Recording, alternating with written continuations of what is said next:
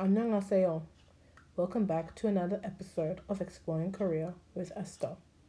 I am Esther, and in this episode, we will be talking about the Korean War. Let us go.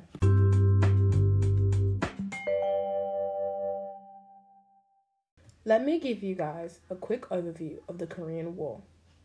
The Korean War started on the 25th of June 1950 and ended on the 27th of July 1953.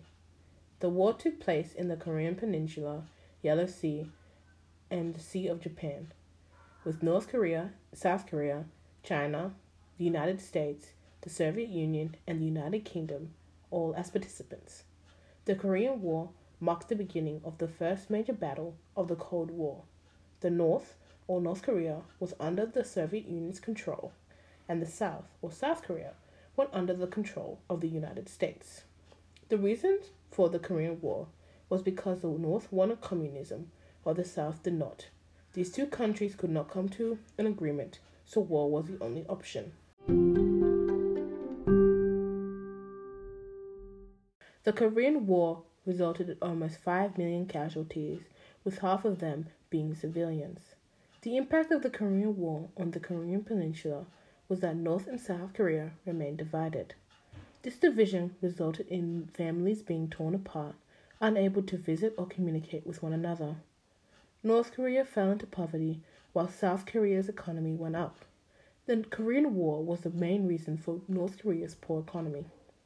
U.S. soldiers stationed in South Korea remained after the war, which irritated the Chinese and caused the relationship between the US and China to strain. The impact of the Korean War on China and the USSR was increased tensions between these two powers.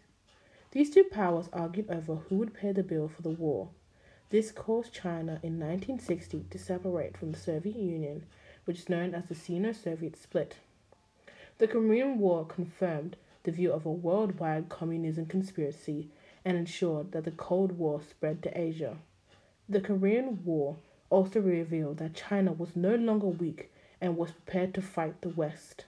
The West feared that China would emerge as the third superpower. Some interesting facts about the Korean War are the TV show MASH was set during the Korean War. North Koreans born after the Korean War are said to be about two inches shorter than South Koreans. The US dropped more bombs on Korea than the entire Pacific during the World War II.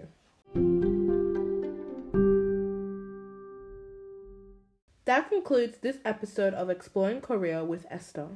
There is much more information about the Korean War, but I believe that I've given you enough information to have a basic understanding of the Korean War. With that said, Today's Korean word is toncheng, toncheng, toncheng, which translates into war. In the next episode, I'll be talking about Hangul, the Korean language. 안녕히 가세요 and have a nice day.